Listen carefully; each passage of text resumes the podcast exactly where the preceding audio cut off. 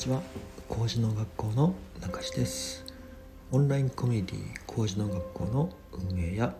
麹本という暮らしの中で麹を作るというのを解説した本の執筆などを行っています。このラジオでは麹を中心にした日本の発酵文化の話や腸と発酵心と体を生かした暮らしやお仕事のお話などをお伝えしていきます。本日もどうぞよろしくお願いいたします。はいこんにちは、えー、12月に入りました。皆様いかがお過ごしでしょうか、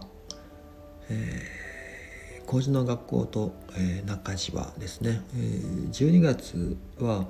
えー、焼酎用麹の、まあ、実験とえー、麹作りなんかをね、えー、やっています、焼酎用の麹っていうと、まあ、今までのね、えー、米麹とかお醤油麹とかっていうのとね、えー、また違った面白みがあります。いや焼酎用の麹って、まあ、こうどういうものかっていうとざっくり言うと、えー、焼酎を作る時に使われる麹菌です。うん、まあ元はね、えー、焼酎のもっと前は沖縄の泡盛を作る時に使われる麹菌だったんですけど、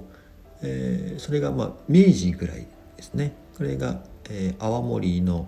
泡盛の麹からその泡盛用の麹っていうのが発見されてでそれが、えー、九州の方で伝わってそして九州でもねその泡盛用の麹菌が使われるようになって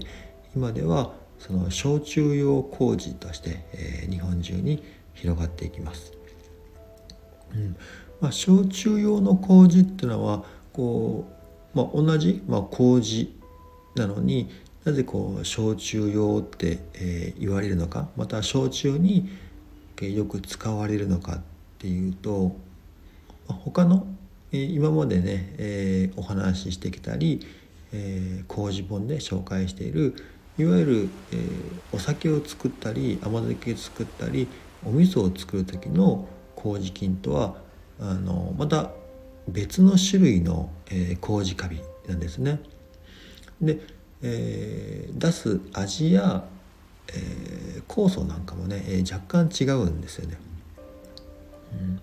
うん、よく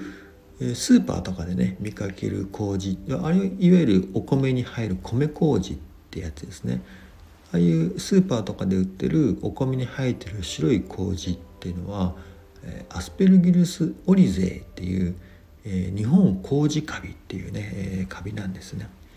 え、まあララテン語の学名で言うとオリゼーとかねアスペルギルス・オリゼーって言います。日本語で言うと日本麹カビとかえー、気候時菌とかってね、えー、呼んだりします。大体その3つぐらいの呼び名がありますね。アスペルギリス・オリゼーと、えー、日本麹カビと、えー、気候時菌とかね、えーまあ、3つぐらいいろんな、まあ、立場の人とか業者の人とか、えーまあ、いろんな人がねそうやっていろいろ呼びます。大体まあそういうオリゼーである、えー、麹菌っていうのが、え、日本では多いと思うんですよね。まあ、そのオリゼを使うのが日本酒業界とか、えー、甘酒屋さんとかあとは、えー、お味噌屋さんとか、うん、あとはまあ麹を使う麹屋さんとかね、うん、それ大体オリゼですね。でお醤油屋さんとかが使うのが、えー、そのオリゼとプラス、えー、アスペルギルスソーヤっていうね、えー、大豆に特化して入るねえー、麹菌もいます。で、えー、さ最初にね冒頭に言った焼酎用の麹っていうのはこのオリゼともソーヤともまた、えー、違う菌なんですね。えー、この焼酎用に使われる菌をアスペルギルス琉球エンシスとか琉球エンシスとかってね、えー、言われます。まあこの人によってまあ琉球演出とか琉球演出って言うんですけど、まあ、僕はまあ琉球の方が言いやすいかな。まあ、なぜ琉球っていうかっていうと、えー、沖縄から来たねえーまあ、琉球文化圏の時にね、えー、発見されたので琉球の、えー、麹ってことで琉球エンシスって言われます。それがなぜかラテン語の学名になると琉球エンシスみたいなね、えー、なんだろうこうローマ字のはいなななんていうかローマ字のこの記載の仕方みたいになってて H CHU の流中とかになってるんですよ。あれがなぜなのかってやつ僕は分かんないんですけども、まあ、でも、まあ、日本人的にはね、まあ、琉球で見つかったから琉球演出でまあいいんじゃないかなって思うんですけど、うんまあ、そういう、えー、焼酎用麹ってね、えー、アスペルギリス、えー、琉球演出っていうのがねいうのがまあ総称して言われます。でまあ、総称っていうのはですねえー、アスペルギルス琉球エンシスの中にまた、えー、いろんな呼び名があったりその変異株があったり、えーまあ、その親戚みたいなのがねたくさんいるんですよね。でこのアスペルギルス琉球エンシスっていうのは、え、日本語でざっくり言うと、えー、黒麹菌ってね、えー、呼ばれるやつです。でその中に一部、えー、白麹って呼ばれる焼酎用の、えー、色の白い金っていうのがねもう一部ありますこれはまたね、えー、また呼び名が違いますで、えー、最初に言ったまあさっき言ったね、えー、米麹とか、えー、日本酒とかお味噌とかに使われる麹菌とこの焼酎用の麹菌の大きな違いっていうのは、えー、実は焼酎用麹菌ってですね、えー、クエン酸っていう酸を出すんですよね。クエン酸の酸っていうのは、えーまあ、レモンとか、えー、みかんとかのあの柑橘系の爽やかな酸味それが、えー、クエン酸の特徴です。で焼酎用麹の、まあ、他の麹菌との違いっていうのは、えーまあ、酵素とプラスこのクエン酸を生成する作るっていうのが大きな特徴になっています。なので焼酎用麹で、えー、米麹ん焼酎用の麹菌、まあ、アスペルギルス琉球エンシスをお米に培養すると焼酎用の、まあ、麹、まあ、米麹になりますよね。これで甘酒を作ると甘いけど酸っぱい。甘酸っぱい、まあ、そしかもその酸がね、えー、クエン酸なのでまあ、甘酒にレモンを絞ったような甘酸っぱい美味しさになります。これは結構美味しいんですよね。これは是非、えー、体験してもらいたいんですけど、えー、一般的な、えー、甘酒とか最近売ってる乳酸発酵甘酒ってねあれは乳酸菌の出した乳酸の酸の甘酒の甘みなので、えー、乳酸の酸の甘酒とねはまた違ったこうクエン酸の甘酒、まあ、焼酎用の麹を使ったクエン酸甘酒っていうのは、えー、甘酒とはまたちょっと違ったこう爽やかなね甘酸っぱさがあってこれはこれでとっても美味しいんですよね。で、まあ、甘酒のこの、まあ、天然のブドウ糖とかね、えー、あとまあ多糖二糖類とか三糖類とか、えー、それ多糖類とかねあとは何だろうな、えーまあ、オリゴ糖とか、まあ、オリゴ糖は、えー、お腹に入るとね乳酸菌の餌になったりしますよね。あとは麦芽糖とか、まあ、そういう天然のあ糖分が入った甘酒とプラス、えー、クエン酸もあって、まあ、クエン酸もねあの体の、え、疲労回復とかのね役に立ったりあとは甘さをね、えー、なんだろう際立たってくれたりとかあとはクエン酸系って、えー、冷めるとねこうキリッとこう角が立ってすごいその爽やかさが立つんですよね。なので冷やして飲むのとか、まあ、爽やかに飲むのはすごいおすすめの酸でもあります、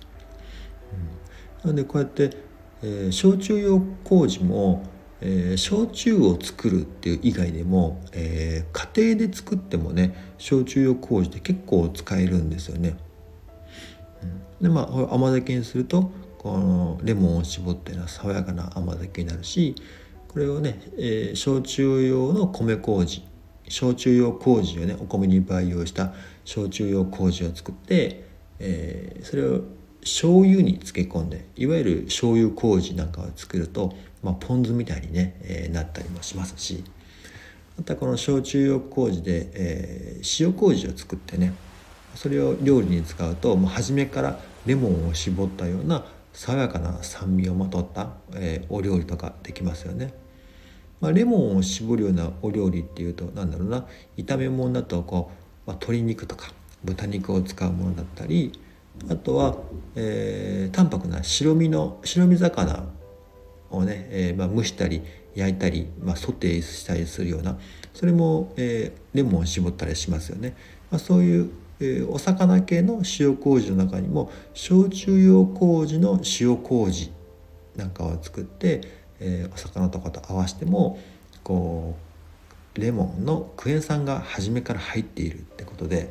これもまた爽やかなね、あの、料理まあ塩麹にあえた魚料理っていうのが作ることができます。うん、なので焼酎用麹ってね結構応用が、えー、家庭の中でもねいろいろ楽しめるのかなと思いますので、えー、ぜひね、えー、作ってみてください。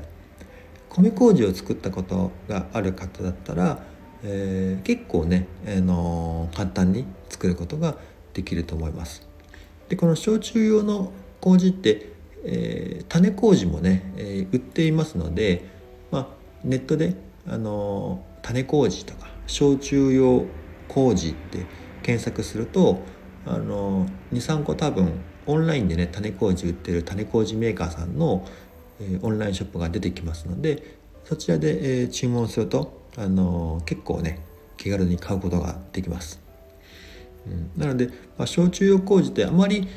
実物として見る機会がねこれまでないのであの馴染みはないのかもしれないですけど種麹もねあの本当簡単に買えるし、えー、作るっていうことでもあの本当米麹を作ると同じようにね簡単に作ることができますので材料さえ揃えばあの結構気軽に作って楽しむことができます。うんまあ、そんな焼酎用麹のね、え、レッスンを、えー、今月12月の、えー、オンラインコミュニティ麹の学校の中ではね、えー、行っています。今ね、えー、ライブ配信のレッスンが終わってまこれから、えー、日々なんかこうじゃあ焼酎用麹って、えー、どんな金なのかとかねその歴史とか生態とかをね、えー、投稿していこうかなと、え思っています。でもし、えー、麹を家で作ってみたいなとか焼酎用麹に、えチャレンジしたいみたいなと思ったらね、えー、ぜひ麹の学校もね、え覗いてみてください。えそして最後ね、えお知らせですけども、え今12月中12月の明日からね始まる、え中地の集中講座、えー、工事の学校、え42日間のオンライン集中講座っていうのがね、え明日から始まります、えこちらの申し込み締め切りが、え明日までですのでもし、えこの集中講座に、え興味がある方は是非、え明日までね、まあ、お早めにお申し込みください。まあ、この、えー、集中講座の中ではね、えー、麹学っていうのと、えー、米麹っていうのをね、えー、がっつりやって、まあ、前編ねあの中地が、えー、ズームで、えー、リアルに、えー、講座を行います。で、えー、その中で、まあ、ディスカッションしたり質疑応答したりしながら、えー、あさあさってからか、えー、木曜日と土曜日12月中の、えー、木曜日と土曜日ね、えー、朝6時からのね、えー、座学が12月中に、えー、あります。そして今週の金土日はね、えー、実技の、えー、レッスンがね、えー、あります、まあ、そんな感じで全部の全10回の、えー、講座になります。で全10回の、えー、オンライン講座を42日間かけながら行っていて米麹の基本とえー、麹学ってね麹の生態とか、えー、歴史とか、えー、麹菌を作る酵素の話とか、えー、家の中での微生物の取り扱いとかそういうものをね42日間がっつり集中して学んでいくっていうのが42日間のオンライン集中講座になりますのでこのふうにねもし麹を学んで、えー、自家製のお味噌を是非作ってみたいとか甘酒作ってみたいとか、まあ、お正月用の白味噌も作ってみたいとか、まあ、そういう方がいらっしゃったら、えー、ぜひこちらの42日間オンライン集中講座、えー、受付明日までで、えー、レッスンのね開始も明日から始まるので、えー、ぜひこちらも興味があればお早めにお申し込みください。はい、こんなところで今日も、えー、ご視聴ありがとうございました。麹の学校中地でした。